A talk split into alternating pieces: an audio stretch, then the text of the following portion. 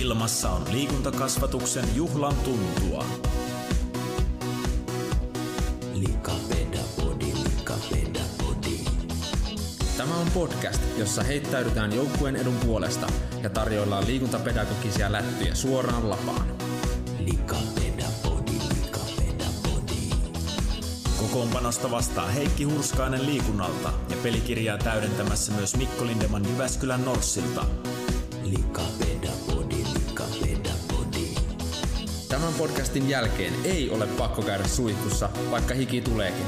Lämpimästi tervetuloa mukaan. Tämä on Likapedapodi, likapedapodi. Näin tunnari lakkaa ja ollaan taas uuden aiheen ääressä Liikkapedapodissa. Huomenta Mikko. Hyvää huomenta Heikki. Fyysinen toimintakyky, Move tänään keskiössä, niin mitäpä aj- ajatuksia aiheesta?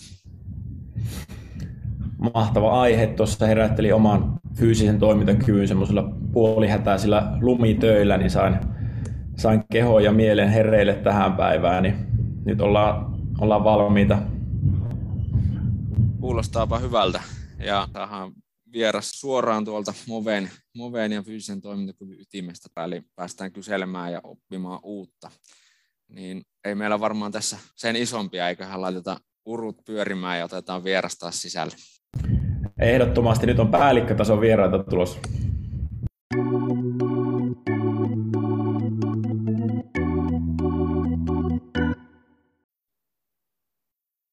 Tämän päivän vieras on päässyt vastaamaan lukuisiin kysymyksiin päiväaiheen tiimoilta ja kirvoittanut myös kommentointia lehtien palstoilla. Tervetuloa Liikkopedapodiin liikuntatieteellisestä tiedekunnasta kehittämispäällikkö Mikko Huhtiniemi. Kiitos paljon ja mukava tulla vieraaksi. Me ollaan tässä alkulämmöissä koitettu saada meidän vieraat hereille ja laitettu heti oikein piinapenkkiin kysytty, kysytty pahat kysymykset ja ne kuuluu näin, että mitä, missä, milloin ja miksi. Eli semmoista lyhyttä taustoitusta omasta polustasi liikkapedapodiin. Miksi arvelisit olevasi vieraana ja mitä parhaillasi tällä hetkellä teet? Joo, siitä on hyvä aloittaa. Eli tota, olen valmistunut liikunnanopettajaksi ja toiminut yläkoulun liikunnanopettajana pienen pätkän ja sitten hyvin nopeasti siirtynyt tonne takaisin tuonne yliopistomaailmaan ja tehnyt erinäisiä projektihommia, ää, erityisesti niin kuin täydennyskoulutusten parissa silloin alkuvaiheessa. Ja toki kiinnostunut myös, olen ollut kiinnostunut myös tutkimustoiminnasta ja teenkin parhaillaan omaa väitöskirjaa liittyen näihin toimintakyvyn mittauksiin ja erityisesti oppilaiden kokemuksiin näistä toimintakykymittauksista. Mutta, niin, mutta tosiaan niin nyt on jo pidemmän pätkän ollut tuossa liikuntatieteellisessä, että kymmenen vuotta tuli täyteen viime vuonna. Tänä keväänä tulee jo 11, 11 vuosi, että pitkään on siinäkin valkoisessa talossa tullut, tullut liikuttua. Ja tähän fyysiseen toimintakykyyn ehkä, mikä nyt tänään on aiheena, niin kytkeydy niin kuin sitä kautta, että on aikoinaan, aikoinaan tullut vastaamaan tästä MOVE-järjestelmän tällaisesta levittämisestä tai kansallisesta kouluttamisesta. Ja se oli 2014-2015, kun tällaista koulutuskiertuetta järjestettiin ja siellä oli parisen tuhatta opettajaa ja kouluterveydenhoitajaa. Kierreltiin vähän eri puolella maata ja oli paljon erinäisiä keskusteluja, värikkäitäkin keskusteluja tästä, tästä koko toimintakyvystä ja tällaisesta mittaamisesta ja sen, sen järkevyydestä. Ja sitä kautta ehkä tämä, tämä MOVE tuli niin kuin alun perin tutuksi. Sitten on tosiaan tehnyt siihen liittyvää tutkimustoimintaa ja nyt sitten tällä hetkellä toimin tässä niin kuin tämän valtakunnallisen MOVE-järjestelmän kehittämisestä vastaavana henkilönä ja tehdään paljon OKM ja valtion liikuntaneuvoston ja opetushallituksen, sosiaali- ja terveysministeriö ja THL ja sitten muiden, muiden näiden keskeisten toimijoiden kanssa niin yhteistyössä tätä kehittämistoimintaa, mutta vähän niin kuin eri näkökulmasta taas, kun ollaan sellaisella valtakunnan tasolla. Että välillä tuntuu, että katoaako tässä sellainen arkinen tatsi sitten siihen tekemiseen, mutta ehkä ei sentään vielä. Sen verran paljon on mittauksia tullut itsekin tehty, että on on tuntuma, että mistä on niin kyse. Mutta olisiko siinä sellainen lyhyt intro, että miksi, on, miksi mä ainakin arvelen, että on paikalla. Kyllä, ku, kuulosti just siltä, mitä oltiin meidän tuota liikkapedapodin etsivät onkin hoitanut tämän taustatyön meidän puolesta, niin me ollaan tämmöisiä asioita kuultu, että sua kannattaisi kysyä tähän ja varmasti saadaan vastauksia niihin kysymyksiin, mitä, mitä ollaan tässä jaksossa toivottukin. Ja ehkä nimenomaan tuosta Movesta sitten siellä toisella puolella se on tosiaan keskustelu ollut värikästä varmasti sen ympärillä vielä jatkossakin, että jos se oli jo silloin alkutaipalla, niin se on ollut varmasti täällä myöhemminkin, mutta ekalla puolella voitaisiin vielä syventyä tuohon fyysiseen toimintakykyyn ja nimenomaan oppilaan toimintakykyyn, että mitä se tarkoittaa, niin jos ei Mikko, toisella Mikolla ollut mitään, niin voidaan jatkaa. Tässä ehkä voitaisiin tehdä semmoinen, että käytetään Huhtiniemen Mikosta välillä Hude-nimitystä, niin saadaan sitten tälle jaettua puheenvuoroja täällä ja sitten ei tule kahta Mikkoa, Mikkoa tänne meidän podcastiin, niin helpottaa kuulijaa. Mutta Lindemanin Mikko, oliko sulla jotakin ajatuksia tästä vielä? Ei, se, on, se on hyvä, että jätetään, jätetään tuo Move tuonne toiselle puolelle houkuttelemaan ku, kuulijoita vielä, niin jaksetaan sitten sinne asti. Lähdetään liikkeelle vaan. Näin me tehdään.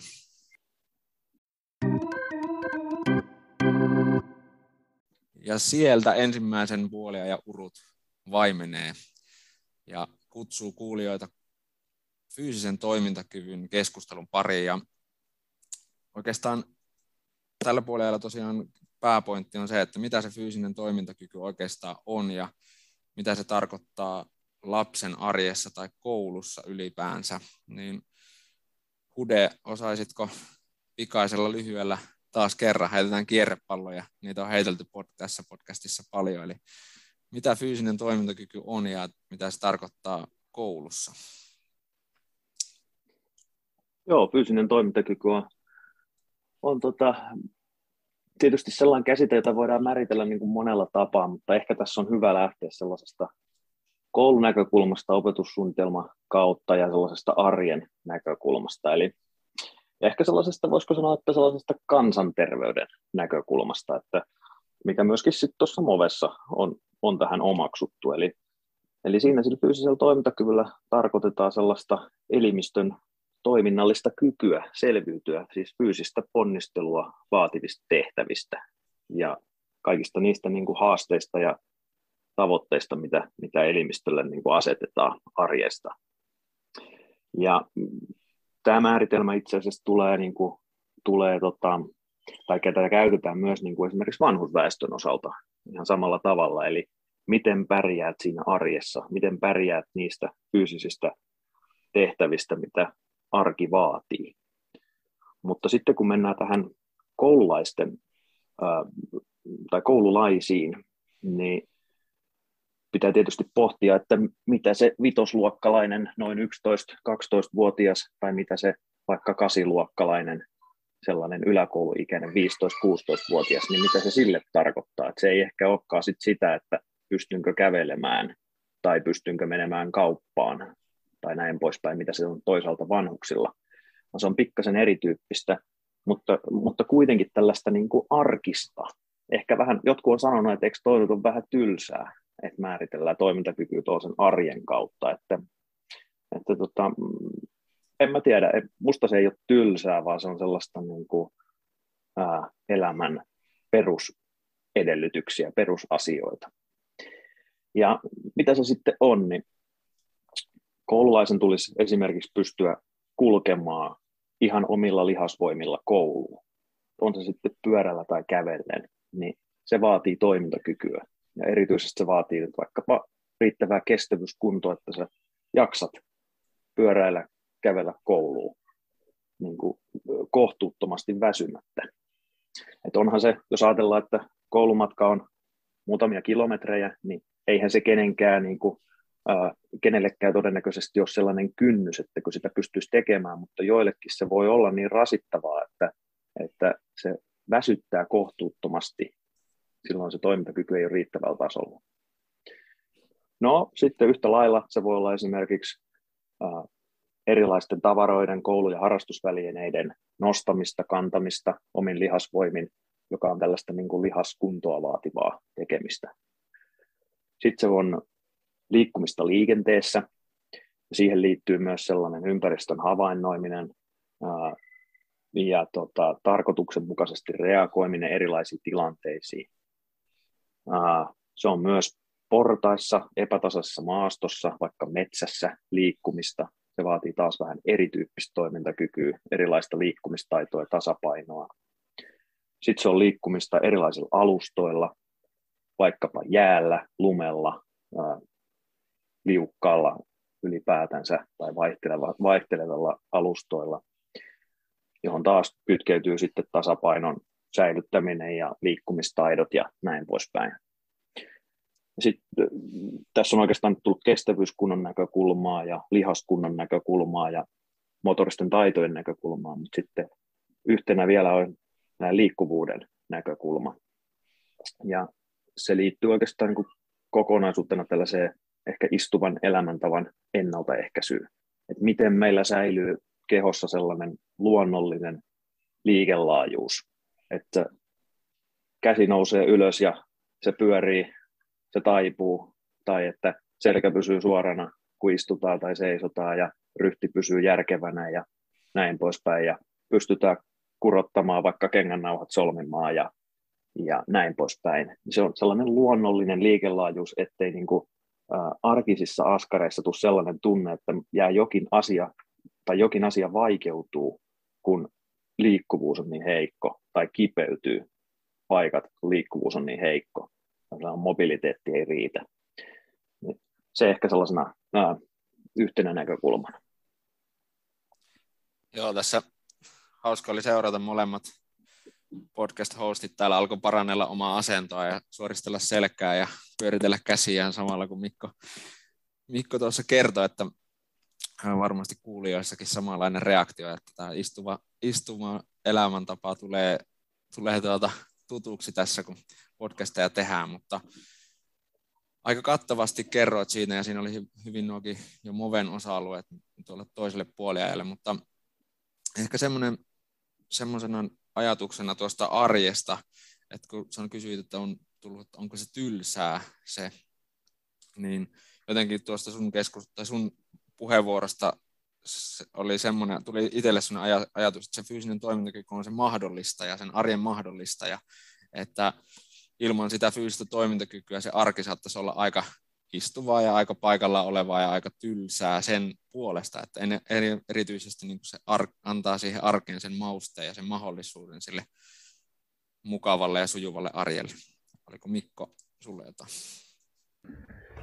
No mä pohdin tuota samaa ajatusta just kans ja on vähän huolestuneanakin seurailu lapsissa ja nuorissa sellaista ilmiötä, että että se, sitä fyysistä toimintakykyä ei ehkä niin kuin arvosteta tai nimenomaan just noita mahdollisuuksia ei, ei huomata tai arvosta. Toki on hyvin, tai iso osa lapsista ja nuorista nauttii omalla keholla tekemisestä ja siitä aina niin kuin itsekin opettajana innostuu, kun huomaa, että lapset leikkii pihalla ja on innoissa liikuntatunnilla, mutta sitten sellainenkin niin kuin tulevaisuuden haaste, että, että on ehkä osa sellaisiakin ihmisiä, ketkä ei ole sitä omaa kehoaan vielä löytänyt sillä tavalla, että, että nauttisi sen, sen tuomista mahdollisuuksista nimenomaan ja, ja sitten, että se toimintakyky saattaakin kääntyä just tuollaiseen tylsään, että miksi ikään kuin huolehtisin itsestäni, jos, jos voi niin kuin viihdyttää ja selvitä tästä arjesta niin kuin vaikka ruutuja katsomalla ja se tuottaa sitä nautintoa. Että jos vieraannutaan sitä omasta kehosta, niin, niin sitten siinä mennäänkin ihan toisille, toisille raiteille. Joo, kyllä mä, tuossa tota, oli hyvä pointti, mitä nostit esiin. Ja, tietyllä tapaa niin kuin, paljonhan on tuossa kouluihmisten kanssa ja opettajien kanssa keskusteltu siitä, että, että miten niin kuin, lapsille ja nuorille kuvataan sitä toimintakykyä. Ja, ja monestihan ehkä sellainen, en tiedä onko se väärä lähestymistapa, mutta sellainen haastava lähestymistapa on kuvata sitä, että, että miten se toimintakyky kantaa sinne aikuisuuteen ja miten se kantaa vaikka vanhuuteen asti, vaikka niin kuin siitä on tutkimusnäyttöä, että näin on, että siitä lapsuuden liikkumisesta ja toimintakyvystä on hyötyä tulevaisuudessa, mutta se ei ehkä sille, sille nuorelle sitten oikein kolahda siinä vaiheessa. Ja sitten taas toisaalta tuli noista laitteista mieleen, että, että yhtä lailla niin kuin ne tällaiset negatiiviset vaikutukset, mitkä sanotaan nyt vaikka nyt liikkumiseen tai asentoihin tai muuhun sitten mahdollisesti siirtyy, niin ne näkyy sitten niin pitkän ajan päästä siellä myöhemmin, että sitä on, sitä on niin kuin vaikea perustella sillä nuorelle, että tämä on nyt, tämä on nyt haitallista tai että tästä, tähän pitää kiinnittää huomiota. Että toi on niin kuin yksi, yksi haaste tuossa tuossa mun mielestä selkeästi. Ja vielä ehkä toinen, toinen näkökulma, mitä tässä voisi ottaa esiin, niin liittyy tällaiseen vähän niin kuin mielikuvaan, että nyt me puhutaan fyysisestä toimintakyvystä, mutta musta tuntuu, että monella on myös sellainen mielikuva niin kuin fyysisestä suorituskyvystä. Että kun ne ruvetaan niin kuin fyysistä toimintakykyä niin kuin käymään läpi, niin sitten ehkä mielikuva on siitä, että pystynkö mä tekemään jonkun urheilusuorituksen tai jonkun hienon tempun, niin kuin urheilumaailmasta tutun tällaisen tekemisen. Et ei niinkään se, että, että tota, jaksanko mä ihan arjessa vaan leikkiä kavereiden kanssa tai mennä kouluun, tällaisia arkisia asioita. Niin se, se mielikuva voi olla, olla siellä niin kuin urheilutyyppisessä suorituskyvyssä, vaikka me itse asiassa puhutaankin ihan tällaisesta arkisesta toimintakyvystä. Siinä varmasti suorituskyvyn ja toimintakyvyn eroissa, niin se, että se suorituskyky on ihan päiväkohtaista, että siinä, siinä voi olla niin kuin päiviä, jolloin se ei, ei välttämättä jaksakaan leikkiä kavereiden kanssa tai olla liikkatunnilla aktiivinen, mutta sitten se toimintakyky on ikään kuin laajempi käsite, eikö vaan? Joo, kyllä, juuri näin. Ja samasta, samasta keskusteltiin vähän tuossakin psyykkisen ja sosiaalisen toimintakyvyn jaksossa, että varmasti niin sieltä yhtymäkohtia tähän.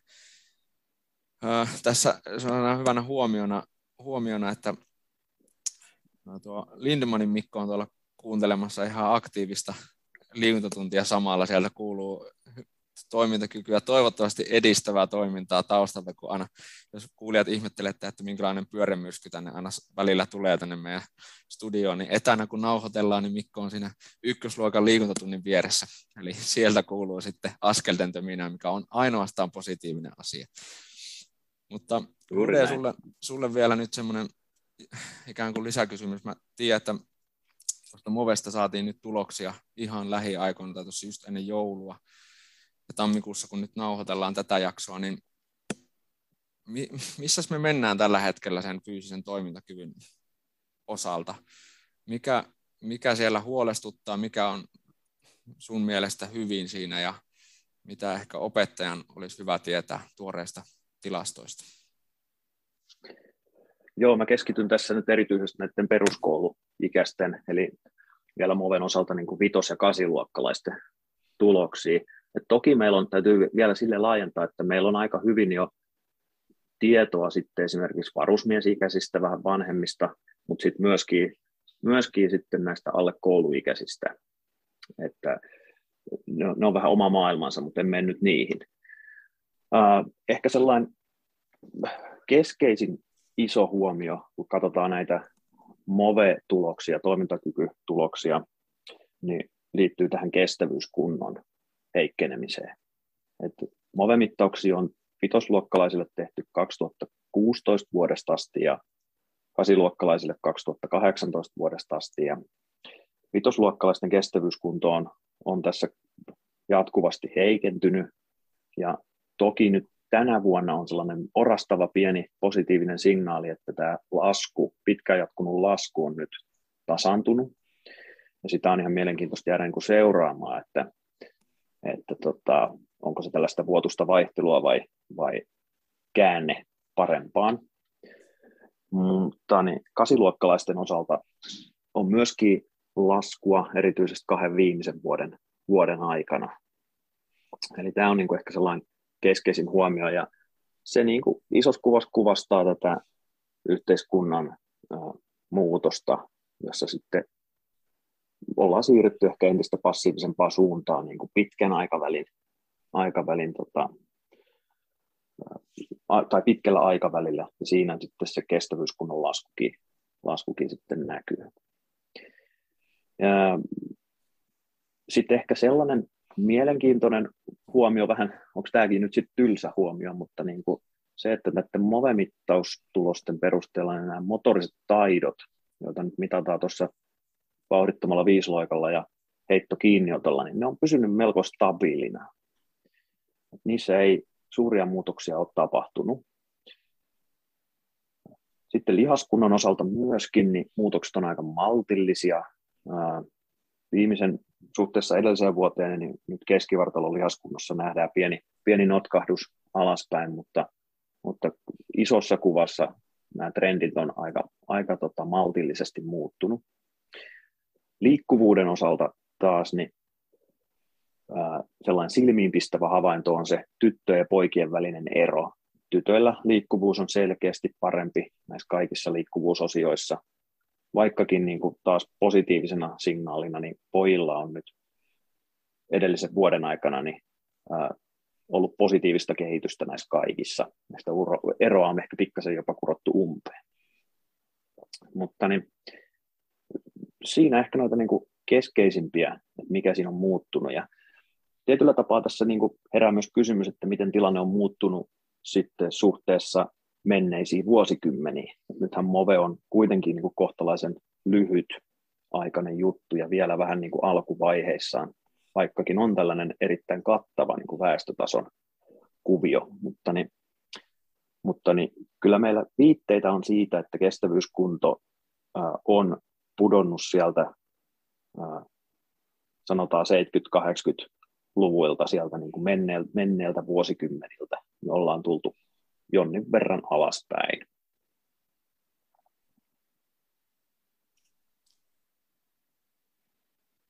Joo. Ähm, tuosta äkkiseltään tuli ihan hiljaisuus tänne, kun alkaa pohtimaan, että mihin tarttuu kiinni näissä, näissä että ne on mielenkiintoisia tuloksia ja siellä, siellä jo vähän pääsi lukemaankin silloin ennen joulua näistä. Ja tuo on aika mielenkiintoinen täällä, että lasku on tasaantunut tässä nimenomaan ehkä tämän nykyisen pandemiatilanteenkin puitteissa, että tässä mi- mitä on tapahtunut, onko siitä, siitä hyviä veikkauksia, ei varmasti tutkimustulosta vielä ihan tarkkaan, mutta tuota, Joo, veikkauksia. Tämä, tämä on kyllä erittäin niin kuin mielenkiintoinen, että, että vielä jos niin kuin ajatellaan kansainvälisesti, niin tämän pandemian aikana niin ei hirveästi ole ollut sellaisia laadukkaita ää, niin kuin asetelmia, mistä olisi voitu niin kuin väestötasolla katsoa, että miten pandemia vaikuttaa. Yksi esimerkki tulee Sloveniasta, jossa on samantyyppinen tällainen kansallinen järjestelmä, ja siellä nähtiin toimintakyvyssä niin aika rajukin pudotus tämän pandemian, pandemian aikana. Mutta nyt tässä MOVE-järjestelmässä, joka kuitenkin on erittäin kattava tästä ikäluokasta, niin siinä niin on vähän sellaisia niin kuin ristiriitaisia signaaleja, että kasiluokkalaisten osalta, eli yläkoululaisten osalta, niin nähdään nyt parin edellisen vuoden aikana, eli näiden koronavuosien aikana, niin nähdään pudotusta. Ja sitä voisi ainakin osittain selittää sillä koronan vaikutuksilla. Mutta sitten taas vitosluokkalaisten osalta se tilanne on nyt tasaantunut. Niin siinä on vähän niin kuin ristiriitainen tilanne. Et mä oon itse sitä ajatellut niin, että, että tota, nämä sellaisia ilmiöitä, joihin vaikuttaa niin monet asiat, että ei, ei sitä voi niin kuin yhdellä korona, koronakuviolla täysin selittää tai jollain muulla asialla täysin selittää, vaan ne on niin, niin, niin kuin monitahoisia juttuja, niin monet asiat vaikuttaa, että, että tota, sellaisia niin kuin vahvoja johtopäätöksiä ei oikein uskalla tehdäkään, että mikä sen koronavaikutus on. Mutta toki sitähän voi spekuloida, että onko esimerkiksi korona iskenyt näihin yläkoululaisiin vähän tiukemmin, jossa on ehkä enemmän ollut sitten erityyppisiä rajoituksia tai sulkuja kansallisesti. Ja erityisesti mä oon miettinyt sitä, että onko se vaikuttanut niihin niin kuin paljon liikkuviin ja urheileviin nuoriin, jotka on todennäköisesti urheiluseuratoiminnassa ja aktiiveja, koska jos katsotaan niin kuin ylintä ja alinta 10 prosenttia tästä valtakunnallisesta MOVE-aineistosta, niin erityisesti tämä niin, kuin niin sanottu parhaiden, eli parhaimman 10 prosentin ryhmä, niin siellä nähdään pudotusta. Eli se selittyy sillä. Eli ne, jotka on tosi hyviä, niin ne on vähän tullut alaspäin. Niin onko se korona vaikuttanut erityisesti niihin? Tämä nyt on tällaista spekulointia, että ei, ei ole varmoja vastauksia, mutta mielenkiintoista. Niin, voisiko, siinä, voisiko se liittyä just tähän, että, että nykyaikana harrastetaan nimenomaan erilaisissa harrastustiloissa ja seuroissa varmaan enemmän liikuntaa kuin koskaan, mutta sitten taas toisaalta väestötasolla niin hyvinvointi ei ehkä kehitykään sama, samassa mitassa kuin vaikka joidenkin liikuntamuotojen tai liikuntaharrastuspaikkojen niin kuin kävijämäärät, että sitten, sitten niin kuin se arjen liikkuminen on vähentynyt, niin sitten se voi olla osalla merkittäväkin niin kuin osa sitä omaa aktiivisuutta, jos ne vaikka useat treenit viikosta sitten jää pois, mutta tämmöinen ajatus itselle tuli mieleen. Se on varmasti kyllä, kyllä just näin, ja se, että niin kuin jo tuossa sosiaalisen ja psyykkisen toimintakyvyn jaksossa puhuttiin, että kun ne on niin kokonaisvaltainen asia, että näitä on toisaalta on haastavakin erottaa, mutta koitetaan nyt tässäkin podcastissa erotella niitä, että puhutaan tästä fyysisestä toimintakyvystä erikseen, että sitten kun katsotaan kokonaiskuvaa, niin varmasti tämä pandemia-aika kuitenkin niitä vaikutuksia on saanut moneen suuntaan. Ja, mutta tämä nyt oli semmoinen ihan mielenkiintoinen, että on tosiaan tasaantunut tämä kestävyyskunnan lasku tähän, tähän mittaukseen. Tota, no, jos mietitään vielä, sanoitkin sieltä jo Hude jotakin eroja esimerkiksi tyttöjen ja poikien välillä vaikkapa liikkuvuudessa, ja sittenhän Move mittailee monesti myöskin alueellisia eroja ja sitten noiden kahden eri ikäryhmänkin välisiä eroja, niin nostaisitko sieltä vielä, pystyisitkö nostamaan jotain erityistä esimerkiksi alueiden välisiä eroja esille? Joo, se on ihan totta, että tässä on, on tarkasteltu alueellisia eroja erityisesti niin kuin maakuntatasolla tässä tulosten julkistamisen yhteydessä. Toki niin kuin MOVE-tuloksia raportoidaan kouluihin, sitten kuntiin ja maakuntiin ja sitten valtakunnallisesti. Eli siinä on monta eri, eri niin kuin aluetasoa. Ja vielä tulevaisuudessa niin kuin yksi mielenkiintoinen suunta on sitten nämä hyvinvointialueet, että millä tavalla niin kuin siellä hyödynnetään esimerkiksi tätä kertynyttä toimintakyvyn trenditietoa. Mutta niin, jos niitä alueeroja niin kuin ajatellaan, että nyt nostamatta tässä nyt yhtään, yhtään tätä erityistä maakuntaa jotenkin, jotenkin kepinnokkaa tai, tai jalustalle, niin siellä on aika isoja eroja, että jos me katsotaan fyysistä toimintakykyä kokonaisuutena tällaisen summa-indeksin kautta, niin siellä arvioidaan, niin kuin, ää, tota, tai se indikaattori kertoo niiden oppilaiden osuuden, joilla toimintakyky on heikko. Niin meillä on maakuntia, jossa ää, yli puolet oppilaista kuuluu tähän kategoriaan. Ja sitten meillä on maakuntia, maakuntia niin kuin jossa se on noin 30 prosenttia tai vähän reilu. Eli siinä on aika iso käppi näiden eri alueiden välillä. Ja jos katsotaan kuntatasolla, niin ne erot on vielä, vielä niin kuin suurempia. Mut toki sitten kun mennään kuntatasolle ja pienempiin yksiköihin, niin, niin tota, se vuotuinen vaihtelu, satunnaisvaihtelu on suurempaa ja niitä niin kuin ei voi samalla tavalla ehkä tulkita kuin sitten maakuntatasolla tai valtakunnan tasolla näitä tiettyjä ilmiöitä. Ehkä vielä niin kuin, tota, näitä, näistä muista eroista, että tietysti niin kuin nämä vitosen ja kasin tytöt ja pojat, niin on tässä niin kuin murrosian kynnyksellä ja murrosiässä niin on aika erilaiset, niin kuin keskimäärin erilaiset nämä niin kuin biologiset kehitysvaiheet. Et siinä mielessä tämä niin kuin vertailu näiden välillä on, on kyllä niin kuin, niin, niin, vähän vaikeaa ja en tiedä, onko se aina ihan järkevääkään, että millä tavalla niitä vertailla, mutta jos sieltä jotain nostaisi, niin mä, mä itse niin kiinnitin huomiota tuohon liikkuvuuteen. Et kun meillä on liikkuvuudessa kolme tällaista tällaista tehtävää, että siellä on kyykistys ja alaselän ojennus täysistunnossa ja sitten olkapäiden liikkuvuus.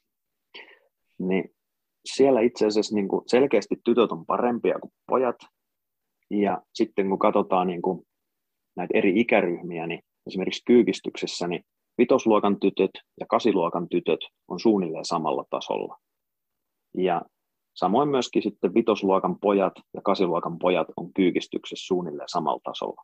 Mutta tässä alaselän ojennuksessa niin on sellainen poikkeus, että siinä niin kuin, kun mennään yläkouluun, niin poikien tulokset putoaa tosi rajusti.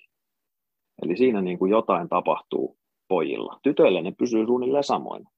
Eli se ilmiö niin kuin, ää, siellä vitosluokalta kasiluokalle tytöillä, niin osuudet on suunnilleen samoja.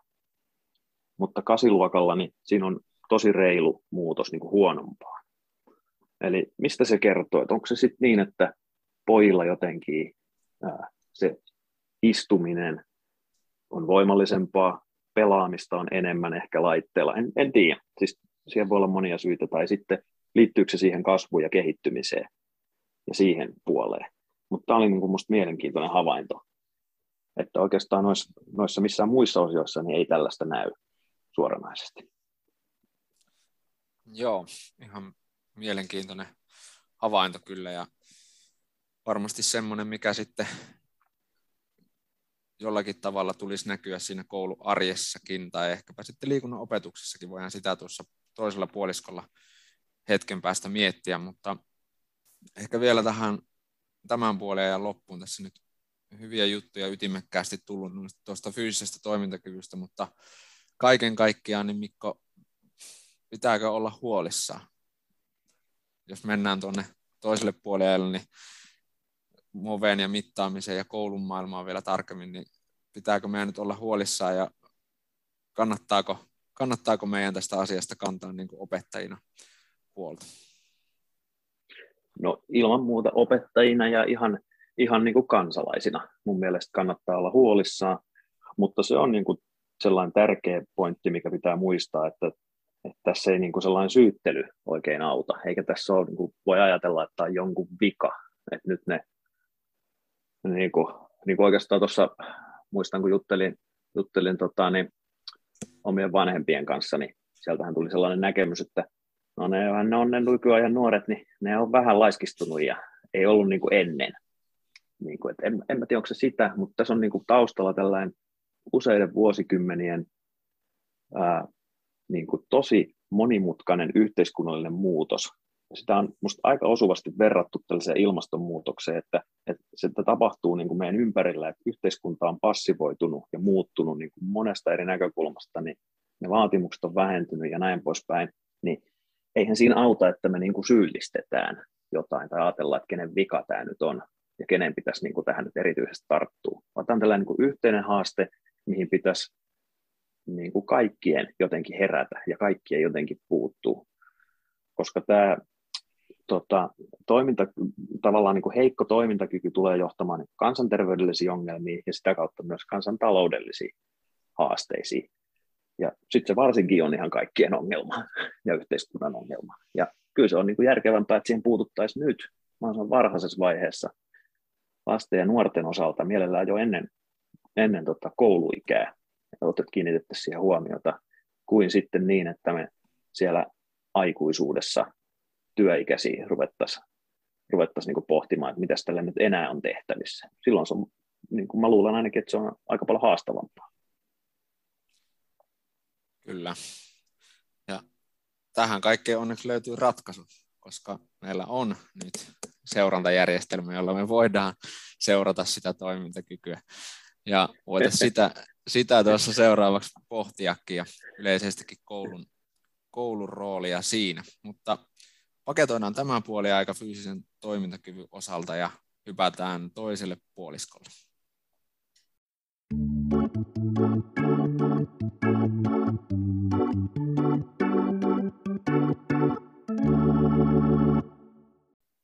Näin päästiin toiselle puoliajalle ja tällä puoliajalla ajatus oli nimenomaan keskustella Movesta, vaikka siitä jo ensimmäiselläkin puoliajalla hyviä pointteja tuli, mutta Ude, Move on ollut opettajien ja liikunnanopettajien ja luokanopettajien ja rehtoreiden ja kansalaisten ja vanhempien huulilla nyt tässä jo muutaman vuoden ajan. Ja varmasti semmoinen yleinen kysymys on, että miksi, miksi Move ekalla puoliskolla saatiin siihenkin hyviä perusteluita jo, mutta pystytkö kertomaan, mitä, mitä Move sisältää ja miksi me sitä, sitä tehdään?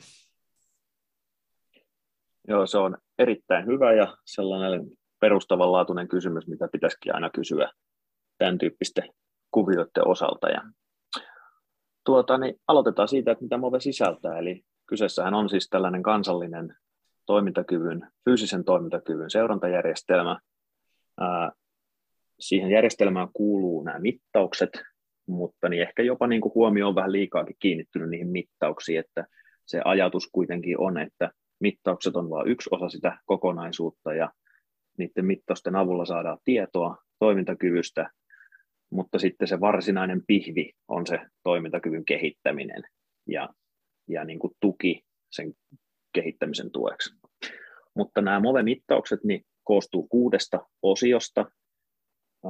en nyt käy niitä tästä yksityiskohtaisesti läpi. Mä luulen, että ne on ehkä kuulijoille aika lailla tuttujakin, mutta siellä tosiaan mitataan niin kuin tällaisella kouluihin soveltuvalla mittaristolla monipuolisesti fyysistä toimintakykyä niin, että siinä tulee fyysisen toimintakyvyn eri osa-alueet huomioitua. Eli kestävyyskunto, lihaskunto, motoriset taidot ja liikkuvuus. Ja alun perin tämä kokonaisuus on suunniteltu nimenomaan niin kuin suomalaisiin peruskouluihin soveltuvaksi niin, että se voitaisiin toteuttaa kahden kaksoistunnin aikana vitos- ja kasiluokalla.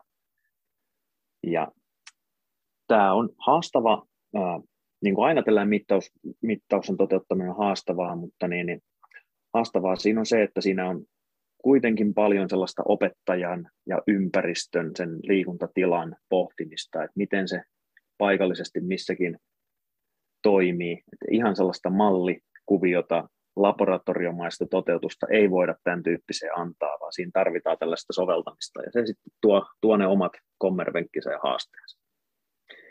No, mutta sitten se varsinainen kysymys, eli että miksi tämä MOVE-järjestelmä on kehitetty ja miksi näitä mittauksia tarvitaan. Et aika paljon niin kuin, on käyty tämän ympäriltä keskustelua, että eikös nyt niin kuin, opettajat tunne omat oppilaansa ja tiedä niiden toimintakyvyn ihan ilman tällaisia mittauksiakin. Se on totta, että varmasti niin kuin osittain, osittain tuntevatkin ja, ja varmaan paljon syvällisemmin kuin mitä tällaiset tällainen yksittäinen mittauspatteristo pystyy, pystyy niin kuin tuomaan. Mutta toisaalta niin se tilanne voi vaihdella aika paljon riippuen, riippuen opettajasta ja riippuen koulusta ja siitä koulun toimintakulttuurista ja mihin on totuttu ja mitä on tehty. Niin tietyllä tapaa tämä MOVE myös tasa-arvoistaa sen oppilaan näkökulmasta, eli kaikki saa sitten sen varmasti sen palautteen omasta toimintakyvystään ja tiedon, että missä, missä tilassa oma toimintakyky, fyysinen toimintakyky sillä hetkellä on. Ja sitten mielellään myös niitä kehittämistyökaluja, että millä, millä ajatuksilla voisi lähteä eteenpäin. Tämä niin kuin yksilön näkökulma ja tällainen yksilön toimintakyvystä niin kuin välittäminen ja siihen liittyvä tieto, niin se on tässä Movessa se keskeinen juttu että jokainen oppilas saisi tosiaan sen ää, tuen ja palautteen omasta toimintakyvystään. Ja se sitten laajenee myös siihen oppilaan perheeseen, eli ajatuksena on, että nämä toimintakykytiedot viestittäisiin koteihin, jolloin monessa kodissa sitten käydään keskustelu liikuntatottumuksista ja siitä perheen tilanteesta, joka taas sitten tukee tätä, tätä niin kuin yhteiskunnallisen haasteen ratkaisemista. Ja sitten tämän yksilön ympärillä niin tässä kouluyhteisössä niin on paljon ammattilaisia, jotka sitä niin kuin kokonaisuutta tukee. Että vaikka se liikunnanopettaja tai liikuntaa opettava opettaja on siinä ehkä se keskeisin henkilö, niin ilman muuta muut koulun aikuiset ja erityisesti esimerkiksi kouluterveydenhuollon terkkarit ja koululääkärit, niin heillä on niin oma tärkeä roolinsa tässä kokonaisuudessa. Eli näitä niin kuin yksilön MOVE-tuloksia sit käsitellään laajoissa terveystarkastuksissa, jossa sit omalta osaltaan tulee sellainen ehkä kannustus ja palaute, missä se missä se toimintakyky menee. Tämän yksilön näkökulman lisäksi ehkä vielä sellainen yksi iso peruste liittyy tähän tällaiseen tietopohjaan. Ennen MOVE-järjestelmää niin itse asiassa tästä lasten ja nuorten toimintakyvystä kansallisesti niin ei ollut tietoa. Ja ilman tietoa on vaikea tehdä myöskään mitään ää, kehittämistoimia kunnissa, alueellisesti, valtakunnallisesti. Et mistä me tiedetään, mihin asioihin me panostetaan, tai että ylipäätänsä se, että meidän tulisi johonkin asiaan panostaa, ellei meillä ole tietoa siitä. Nyt tämä MOVE korjaa tätä tämän kansallisen tiedonkeruun kautta.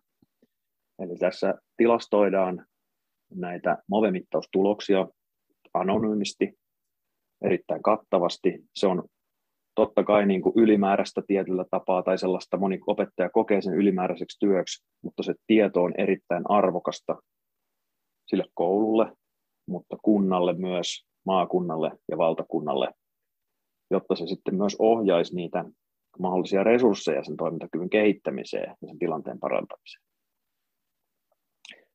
Ehkä tuossa niin kaksi sellaista näkökulmaa tähän, että miksi, miksi näitä MOVE-mittauksia on kehitetty. Eli lähtökohta on se yksilö, mutta myös tämä niin yhteiskunnan näkökulma. Minusta on siinä, siinä toinen tärkeä puoli. Siinä tuli hyviä perusteluita Movelle ja ehkä se, mistä sitä keskustelua sitten, sitten on herännyt tämän Moven puitteissa, on varmaankin tuo vastuu ja niiden tehtävien jakaminen ja sen työmäärän lisääntyminen ja millä tavalla se vaikuttaa siihen arkeen, niin mitenkäs Mikko koet sen Moven, millä tavalla se on, näkyy teillä tuossa Jyväskylän normaalikoululla, miten se vaikuttaa sun arkeen ja minkälaisia niin kuin, haasteita ja minkälaisia hyviä juttuja sä oot siitä löytänyt?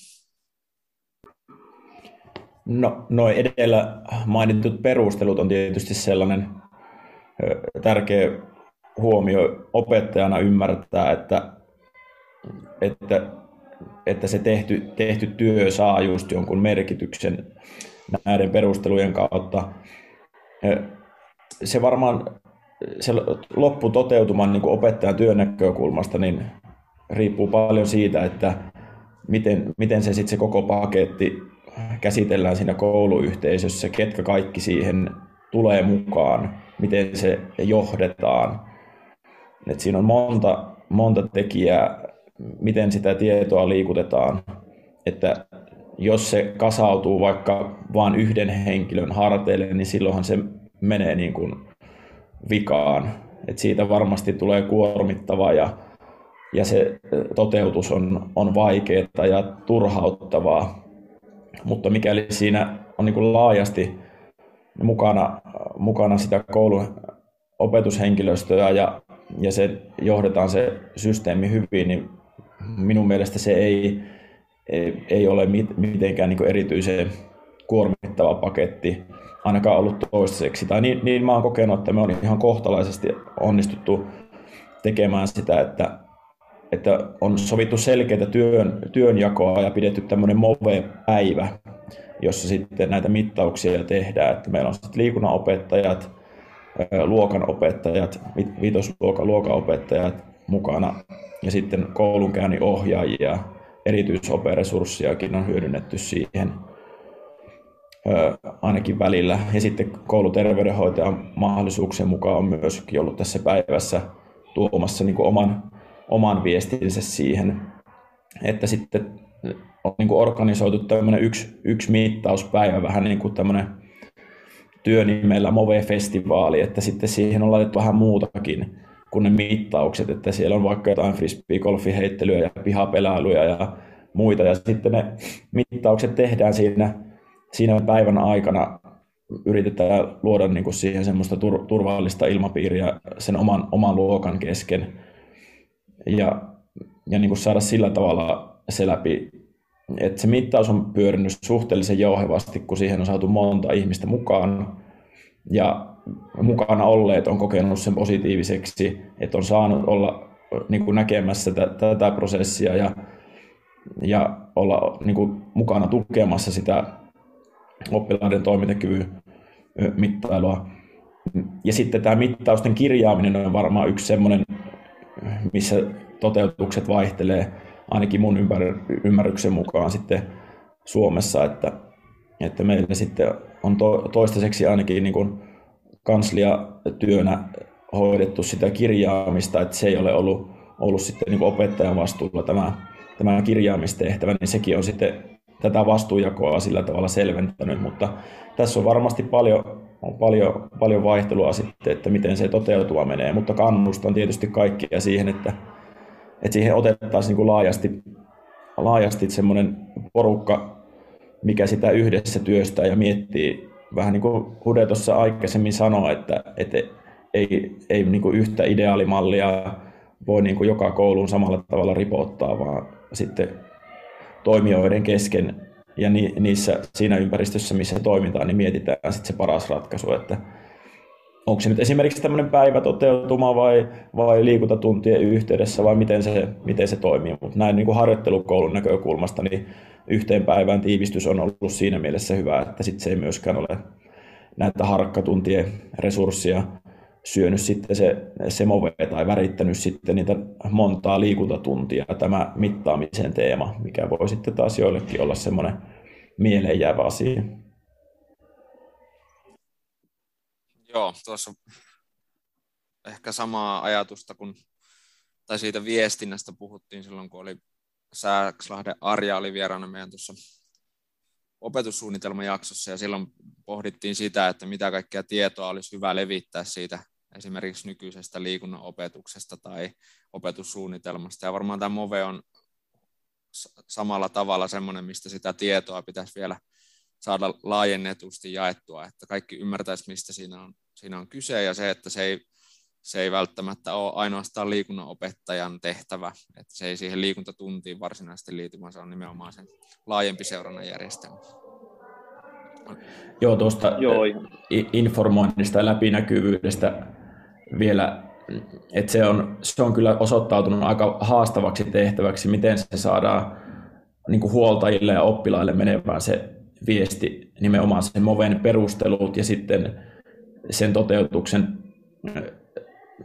semmoinen niin ydin se, siitä sellaisesta niin kuin positiivisesta mahdollisuudesta saada se toimintakyvy niin kuin tieto, että se siihen värittyy aika paljon tai liittyy niin paljon semmoista niin kuin tunnepitoista viestiä ja ehkä sitten niin kuin kaiken näköisiä kokemuksia esimerkiksi huoltajilta tai, tai oppilailtakin niin kuin erilaisista niin kuin mittaamisen yhteyksistä. Sen, sen ymmärryksen luominen, niin se on, se on haastava, mutta erittäin tärkeä tehtävä, mikä vaikuttaa siihen lopputulemaan tosi paljon. Kyllä, ja tuohon voisi niin jatkaa vielä, että yksi niin kuin, ehkä sellainen ihan keskeinen juttu tuossa Movessa on ollut se, että näitä varsinaisia Move-mittaustuloksia ei käytetä niin kuin arvioinnin perusteena. Mä luulen, että monella vanhemmalla on ollut sellainen mielikuva, että ja sellaista kulttuuria on, on osittain Suomessa ehkä ollut, että, että on kuntotestejä, joita on tehty niin kuin 70-luvulta lähtien aika aktiivisesti Suomessa, niin niitä on jollain tapaa käytetty tällaisena numeroarvioinnin perusteena, että siellä on ollut erinäisiä taulukkoja jossakin paikoissa ja jollain on voinut niistä, niistä jäädä mielikuva. Mutta niin Move siinä mielessä ihan hyvin niin kuin rajaa, että näiden tulosten perusteella niin ei, ei niin kuin liikunnan numeroarvosana anneta. Ja ylipäätänsäkin tietysti liikunnan, teillä on omat, omat tota, arviointijaksot podcastissa, mutta mutta se arviointihan perustuu niihin liikunnan opetuksessa asetettuihin tavoitteisiin. Et ehkä siinä mielessä niin kuin kuitenkin mä en, mä en niin kuin ajattele, että Move olisi sitten irrallinen, vaikka se tuloksia ei hyödynnetäkään arvioinnissa, mutta ei sitä voi pitää irrallisena tästä opetussuunnitelmasta, koska kyse on kuitenkin siitä fyysisen toimintakyvyn osa-alueesta, joka kytkeytyy tavoitteeseen viisi ja sitten myöskin näistä, näihin motoristen perustaitojen tavoitteisiin, eli ihan niihin liikunnan opetuksen niin kuin ydinsisältöihin, opetussuunnitelman ydinsisältöihin, niin totta kai se niihin kytkeytyy. Ja sitten myöskin siihen, siihen tavallaan työskentelypuoleen, että miten yritetään parhaansa ja miten toimitaan ryhmässä ja kannetaan vastuuta siitä omasta ja ryhmän tekemisestä ja näin poispäin, niin silloin monta liitospintaa tuolla, että ei sitä irrallisena voi pitää. Ja vielä kun puhutaan, että liikunnan opetuksen tärkeimpiä tehtäviä on saada aikaansa fyysisen, fyysisesti aktiivisen elämäntavan tai fyysisesti aktiivisen, aktiivinen elämäntapa sille oppilaalle, niin jotenkin se tietopohja, että se, se ehkä jää aika paikotellen saattaa, saattaa jäädä aika vähäisellekin sen ikään kuin liikunnan, liikuntatiedon jakaminen siinä. Niin jotenkin tämä Move omasta mielestä syventää sitä, että siitä saisi sais ikään kuin oppilaskin niitä oikeanlaisia käsitteitä ja ajatuksia siitä, että miten sitä omaa toimintakykyä voi, voi ylläpitää ja semmoista tiedollista puolta. Että sitä, jos pystyttäisiin tuomaan vielä sitten vahvemmin mukaan muuhunkin opetukseen, sekä liikuntatunteihin, mutta myöskin ihan kaikkeen muuhunkin opetukseen, että siellä voitaisiin palata tähän moveen, niin se, silloin se ei ainakaan, tai vielä, vielä se irrallisuus ehkä siitä vähenisi. Hmm. Joo, tuo on ihan totta, ja tuosta tuli oikeastaan mieleen sellainen yksi käytännön esimerkki, että MOVE-tuloksia, kun mittaukset on tehty, niin sitten niitä on käsitelty terveystiedon opetuksessa. Tämä, tämä esimerkki nyt on yläkoulun puolelta sieltä, missä terveystietoa on, mutta miksei se onnistuisi alakoulussa siellä yllin kokonaisuudessa, jossa taitaa olla vitosluokalla aika usein se ihmisen biologia käsittelyssä, niin se istuu sinne aika mainiosti. Mutta niin yläkoulussa tässä esimerkissä niin oli toteutettu tällainen itsearviointi näihin mittauksiin liittyen, että, että tota, miltä ne tuntui ja mitä niistä oppi ja tällainen tavalla itse analyysi siitä, että minkälainen oma toimintakyky on. Ja sit sitä, sitä tietoa on käsitelty sit siellä terveystiedon tunnilla, jolloin on päästy niin kuin syventämään näitä toimintakyvyn eri osa-alueita. Ja siinä tulee aika luontevasti sit käsiteltyä vähän laajemmin, että minkä takia se vaikka kestävyyskunto on tärkeää, miten se kytkeytyy terveyteen, miten se kytkeytyy vaikka oppimiseen, tai miten se auttaa keskittymään, tai miten se auttaa nukkumaan, ja näin poispäin. Eli siinä tulee tällaista niin kuin tiedollista puolta ja sitten hyvin luontevalla tavalla. Kyllä, just näin. Oliko Mikko sulle jotakin vielä? No tuohon Hude esimerkkiin sitten niin kuin alakoulusta just vastaava kuviota, että että tuossa meidänkin koulussa vitosluokan luokanopettajat on, on pitänyt tämmöistä hyvinvointiteemaa niin kuin tietoisesti opetuksessa ja sitten siihen, siihen pystytään linkittämään tätä, tätä movea ja on tehty kokeiluja vaikka tämmöistä hyvinvointianalyysiä sitten First Beat-mittareidenkin kautta vähän niin kuin hahmoteltu erilaisia kulmia sitten siihen hyvinvointiin ja toimintakykyyn, niin sitten saadaan niin kuin monet, monet asiat vähän niin kuin tukemaan toisiaan siinä.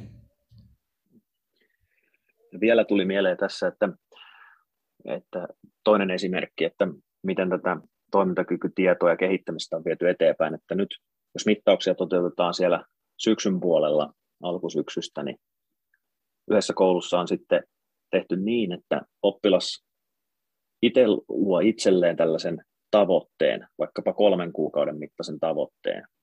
Ja sitten sen rinnalle tulee myös tällainen ryhmätavoite. Ja niitä kehitetään ja sitten kevään puolella toteutetaan mittauksia omatoimisesti niissä osa-alueissa, mitkä on niin kuin erityisesti siinä tavoitteissa ollut mukana. Ja oppilas niin kuin vastuutetaan myös siihen, että hän niin kuin itse sit seuraa, että miten, miten hän on niin kuin toteuttanut ja millä tavalla se sit näkyy siinä, siinä niin kuin ää, tavallaan mitattavassa tai mittarissa.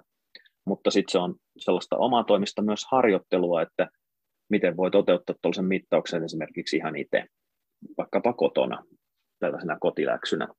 Että sen ei välttämättä tarvitse aina olla ää, tällainen niin kuin, ää, virallinen mittaustilanne, vaan sitä voi käyttää tällaisessa arvioinnissa ja tällaisena pedagogisena työkaluna, että opetetaan, opetetaan sellaiseen niin kuin oman toimintakyvyn tarkkailuun, jolloin siitä jää ehkä sit myöskin niitä, osittain niitä sellaisia niin kuin tämän tilanteen, ryhmätilanteen painetekijöitä ja tällaisia mahdollisia negatiivisia tekijöitä pois.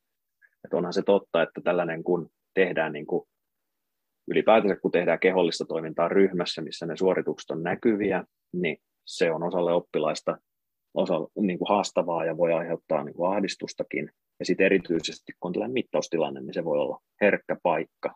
Ja siinä vaaditaan niin kuin opettajalta sitä herkkyyttä, mutta se on ilman muuta kaikista niistä toim- hyvistä toimenpiteistä huolimatta, niin se on osalle oppilaista sellainen haastava paikka. Ja, niin tota, ei ole ollenkaan musta huonoa, että sitten oppii tällaiseen tavallaan seuranta-ajatteluun niin, että sä oot saanut koulusta työkaluja, että miten sä omaa toimintakykyä voit, voit mitata ja sä voit toteuttaa niitä ihan omallakin ajalla. Toi harjoittelu näkökulma, niin kuin niitä mittauksia ajatellen, on kyllä tosi tärkeä, että kyllä mä oon huomannut, että jos, jos tota, se, niin kuin se mittausten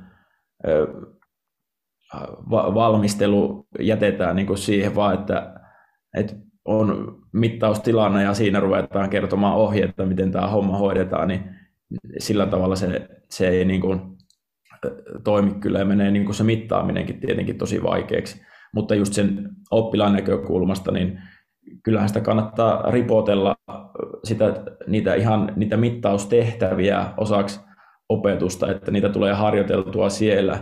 Ei välttämättä tarvitse tehdä niistä sen kummemmin numeroa, mutta, mutta että ne on jossakin lämmittelyjen osioissa tai kuntoharjoitteluosioissa samoja tehtäviä mukana ja ihan niin kuin sellaisina ja miksei vaikka ihan tau- taukojumppanakin joskus jossain luokissa tai vaikka tehdäkin niitä mittauksia muillakin luokkatasoilla kuin vaan viitosella ja kasilla, että se on sitä niin kuin sellaista, että se niin kuin arkistuu, tästä arjestahan tässä on vähän puhuttukin, niin sit, sit, sit ei, se rooli ei korostukaan niin paljon.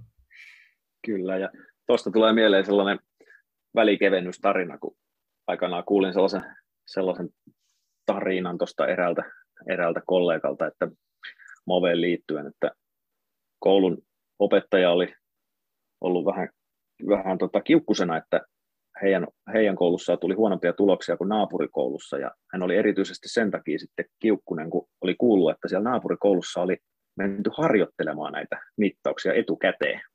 Että eihän tällaista nyt saa, että, että eihän näitä nyt etukäteen pidä harjoitella, että sitten se on tiukka paikka vaan, pistetään mittaukset käyntiin ja katsotaan, että kuka on kukin. niin, niin silloin kyllä mietin, että nyt ei ole ehkä ihan päästy tähän Moven ideologiseen ytimeen kiinni tuossa tekemisessä, että Kyllä. ilman muuta harjoitellaan, valmistaudutaan, niin silloin se tilanne on mukavampi. Ja, ja tota, se on vaan kumma juttu, että kun pienenkin harjoittelun tekee, mutta se on systemaattista, niin kyllä nuo toimintakyvyn osa-alueet vaan tuppaa kehittymään. Kyllä, ja tuo ehkä, mulla oli vielä tässä ajatuksena tämmöinenkin huomio tai kysymys, että kun niitä tuloksia saadaan ja niitä käytetään niin kuin valtakunnallisesti erilaisten ja kunnallisesti eri, eri asioiden kehittämiseen, mutta niitä myös voisi sen koulu, koulun tasolla ja ihan opettajan opetuksen tasollakin hyödyntää, että jos huomaa, että siellä eri ryhmien välillä vaikka isoja eroja joissain toimintakyvyn osa-alueissa, niin voisi sitten ottaa siihen opetukseen kohdennetusti niitä, eli siihen suunnittelun ja toteutuksen tukena hyödyntää niitä MOVE-tuloksia vieläkin enemmän. Ja jos mietitään vaikka sitten yleisesti koulua, ja me tietää, että fyysisellä toimintakyvyllä ja fyysisellä aktiivisuudella on aika iso, iso vaikutus myöskin muuhun oppimiseen, esimerkiksi oppimisen mahdollistajana, niin siitäkin näkökulmasta sen tuominen sinne muille luokka-asteille ja muille muihinkin oppiaineisiin, sen MOVE-tietouden lisääminen tai tämän fyysisen toimintakyvyn tietouden lisääminen, niin olisi aika arvokasta. Me ollaan nyt tässä käyty aika kattavasti. Varmasti vieläkin olisi, olisi ajatuksia ja taas kerran voidaan todeta, että toiselle tuotantokaudelle materiaalia jätetään kuulijoille, mutta ollaan saatu sekä fyysisen toimintakyvyn käsitteistöä laajennettua ja sitten ollaan tästä Movesta keskusteltu, mutta onko vielä Mikot jommalla kummalla tähän ajatuksia vai mennäänkö jatkoajalle? Hude. No yksi asia, mikä on itseä paljon mietityttänyt ja mikä tässä Moven ympärillä niin on sellainen, voisiko sanoa, että haaste ja myöskin samalla sitten mahdollisuus, niin on just tämä tällainen moniammatillinen yhteistyö, mihin sä vähän tuossa vähän jo viittasitkin koulun tasolla. Ja yksi sellainen keskeinen työparihan tässä on liikuntaa opettava opettaja ja sitten kouluterveydenhoitaja. Niin mä näen tuossa niinku huimia mahdollisuuksia, että mihin se voisi kehittyä. Siinä on, siinä on haasteita ihan lähtien jo siitä, että nämä ihmiset ei meinaa tavata toisiaan, kun kouluterkkari voi olla usealla eri koululla tekemässä omaa työtään ja siinä on omat vaatimuksensa ja sitten taas liikunnanopettaja voi olla siellä kentillä ja saleissa ja ei välttämättä sitä kautta kohtaa. Mutta niin, jos nämä pystytään ratkaisemaan ja se keskusteluyhteys on hyvä ja yhteistyö on hyvä, niin tässä voi olla sellainen niin kuin uudenlainen mahdollisuus. Se johtaa siihen, että tämä liikunta- ja toimintakyky niin saa vahvemman aseman siellä myös siellä niin kuin ennaltaehkäisevässä terveydenhuollossa, jota tämä kouluterveydenhuolto edustaa. Niin se on kansainvälisestikin ihan poikkeavaa. Siinä olisi iso mahdollisuus niin kuin terveyden näkökulmasta. Juuri näin, että sitten kun sitä se keskusteluyhteys on, ja, niin se viesti tulee niin kuin painokkaammin läpi ja sitten ajattelen niin itse opettajana, ja jos muistelen omia kouluaikoja myöskin, niin, kuin, niin kyllähän kouluterveydenhoitaja tai terveydenhuollon ihmiset, lääkärit ja muut, niin ne on kuitenkin aika kovia auktoriteetteja sitten niin kuin oppilaan tai ihmisen näkökulmasta ylipäätään, että jos lääkäri tai terveydenhoitaja sanoo jotain sitä terveydestä, niin se saattaakin kuulostaa tai tuntua vähän eriltä kuin jos opettaja jonkun ajatuksen oppitunnilla heittää. Kyllä, viestiä läpi useampaa kanavaa pitkin, niin auttaa varmasti. Hei, paketoidaan tämä puoli aika ja mennään jatkoajalle.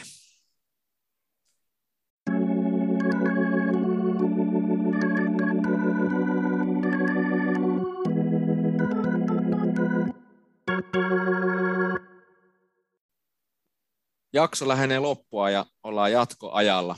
Jatkoajalla tosiaan minä ja Lindemanin Mikko ollaan tiivistetty tämä, tämän jakson antia yleisesti ja Hude pääset arvioimaan sitten, että päästäänkö taas tentti läpi, ollaanko opittu fyysisestä toimintakyvystä ja movesta ne ydinasiat, niin mä voisin aloittaa tuolta ykköspuoliajalta ja mulle jäi sieltä mieleen se arki, se oli semmoinen iso teema, eli se, että se on semmoinen fyysinen toimintakyky on arjen mahdollistaja ja se on semmoinen kansanterveydellinen haaste tai näkökulma, mistä, missä pitäisi löytää se iso kuva ja ajatella sitä, että voi tulla vuosittaisia notkahduksia, mutta koitetaan seurata sitä isompaa kuvaa siinä. Eli Ude käytti vertausta ilmastonmuutokseen, että tässä ympärillä tapahtuu monimutkaisia asioita, joita ei välttämättä huomaakaan lyhyellä aikavälillä, mutta kun katsotaan isommassa perspektiivissä, niin saattaa huomata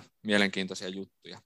Ja se arjessa selviytyminen, eli se, että selviytyy siitä ihan perusarjen haasteista, niin se on sen homman ydin. Mitäs Mikko, kakkospuoliajan tiivistys? No, siinä käytiin perusteluja läpi, että miksi, miksi Move, niin sieltä sekä tämä yksilön että yhteiskunnan näkökulma, että, että se, on, se on iso merkittävä palvelus niille lapsille ja nuorille erityisesti, jotka, jotka tarvitsevat sitä tietysti kaikille, se, että saa sitä hyvää, hyvää infoa. Ja sitten tämä tiedonkeruun nä- näkökulma valtakunnallisesti niin ei ole, ei ole mitenkään niin kuin merkityksetön just näihin, näihin Heikki sunkin mainitsemiin edellisiin asioihin ja niihin yhteiskunnan muutoksiin. Ja että puututaan, puututaan haasteisiin silloin, kun se on mahdollista, niin sen takia Move olisi olemassa.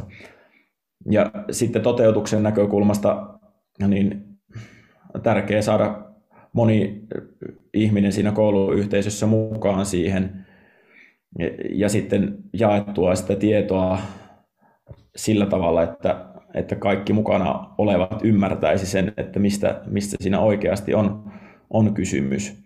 Helpommin sanottu kyllä kuin tehty, mutta, mutta se olisi se kantava ajatus. Ja sitten sen fyysisen toimintakyvyn huomioinnin ja ja tämän Moven huomioinnin ja toteutuksen avulla niin saataisiin sitten sitä semmoista tiedollista näkökulmaa siihen, siihen oppilaan arkeen tästä hyvinvoinnista ja omasta toimintakyvystä. Miltä kuulostaa Hude? Oltiinko asia ytimessä vai jäikö jotain uupumaan? Kyllä suullinen tentti on hyväksytty ja merkki päälle. Erittäin hyvät nostot sieltä kokonaisuuksista, eli juurikin tuo arjen, arjen näkökulma. Ja, ja tuossa jälkimmäisellä puoliskolla niin raapastiin pintaa tästä, tästä tota, näistä eri näkökulmista, että siinähän voitaisiin keskustella vielä sitten syvemminkin esimerkiksi yhteisöllisestä oppilashuoltotyöstä tai, tai erityisopetuskytköksistä tai oppilaan ohjauksesta tai monista muista näkökulmista, niin mitkä nyt jäi ja väliin, mutta säästetään ne sitten seuraaviin keskusteluihin. Jälleen kerran saatiin lupaus kakkostuotantokaudelle vieraasta. Meillä on Mikko kohta tupaa täynnä vieraita kakkostuotantokaudellekin. Hei, minä kiitän Mikko Huhtiniemi sinua tästä ja tästä jaksosta ja fyysisen toimintakyvyn käsitteiden ja ajatusten syventämisestä ja Mikko Lindeman sinua taas kerran postauskaveruudesta. Teillä alkaa, Mikola alkaa, toisella Mikola alkaa liikuntatunti ja toisella alkaa jotakin muuta hetken päästä, niin kiitos.